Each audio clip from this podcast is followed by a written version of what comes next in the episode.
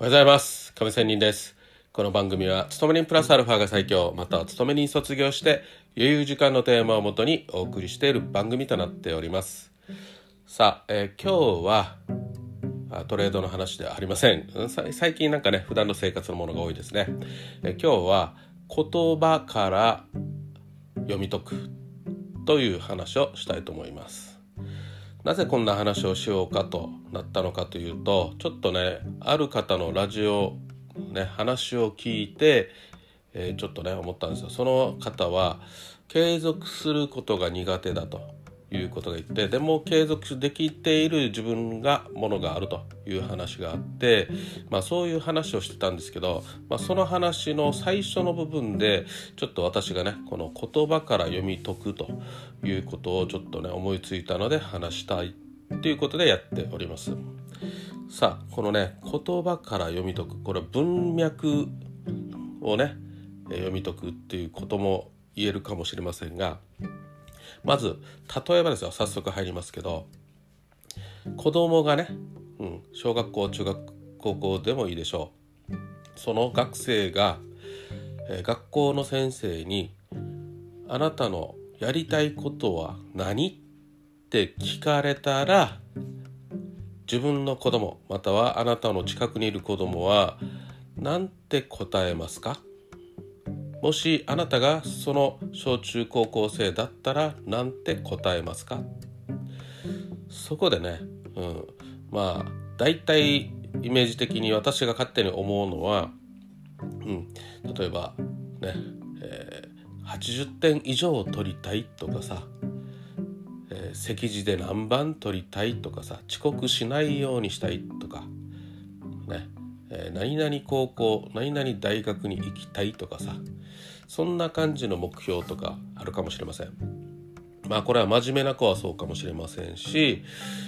まあね先ほど言ったけどまあね人にはそれぞれレベル、ね、目標っていうのがあって遅刻しないとかね、うん、先生の話をちゃんと聞けるようにしたいとかさそんな感じに、ね、まあまあある程度真面目な子っていうのは言うかなと思うんですよ。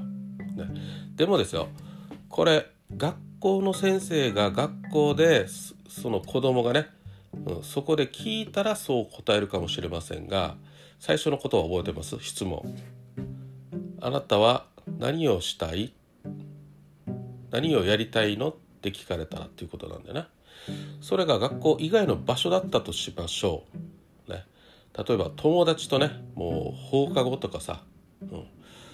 どっか遊んでる時に土日休みの時にね昨日会う友達と遊んでる時に友達に「お前何をしたいの？何をしてるのが好きなの?」とかね言われたら多分学校じゃない言葉を言うかなと思うんですよ。ね、真面目くさってね遊んでる時遊んだ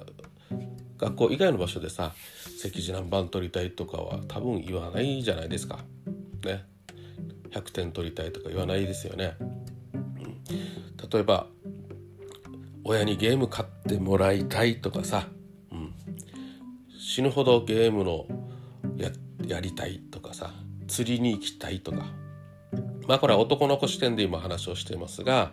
まあ女の子は何て言うでしょう。ね、うん、まあまたあと全然違う場所。ね。に聞かれたらとかねそんなことを考えたんですよね。だから同じ質問をしたとしても場所とかねその雰囲気とか聞いた人に対して答えるじゃないですか。まあ、これはある意味雰囲気とか場所の読み取りができていてその質問に対してしっかりね、えー、臨機応変に答えてるということになりますがある視点を持って言うとね何をお前はあなたはしたいんですかとねただの真っ白の紙切れにその文字が書いてあったとしましょう。ね、もしくは夢の中で誰かがあなたが夢の中で誰かは分からないんですよ。でどんな年齢の人かどんな場所かも分かりませんあなたは何がしたいんだって言葉で伝えられたりさっき言った真っ白な紙の上に文字で聞かれたりした時には本当にその文字だけであな自分は何をしたいのかって読み解くじゃないですか。ね、そうした場合には本当のある意味自分自身の真実っていうことを質問されてるわけですよね。うん、まあ学校で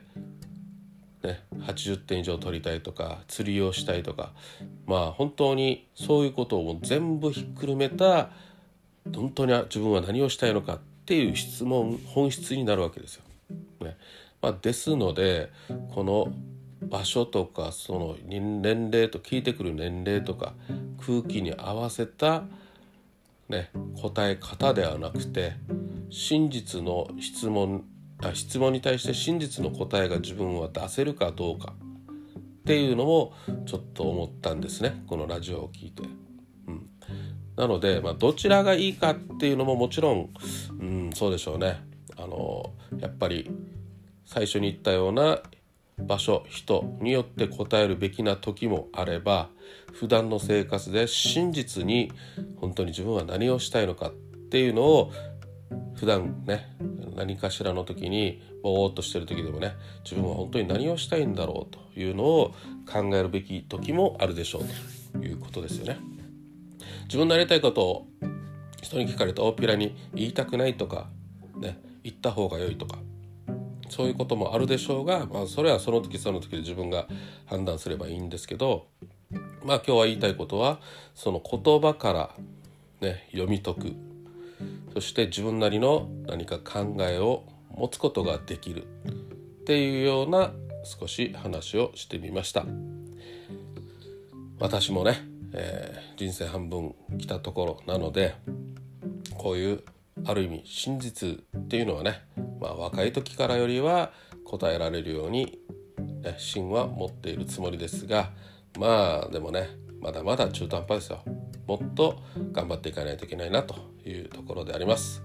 それでは今日も良い一日を See you!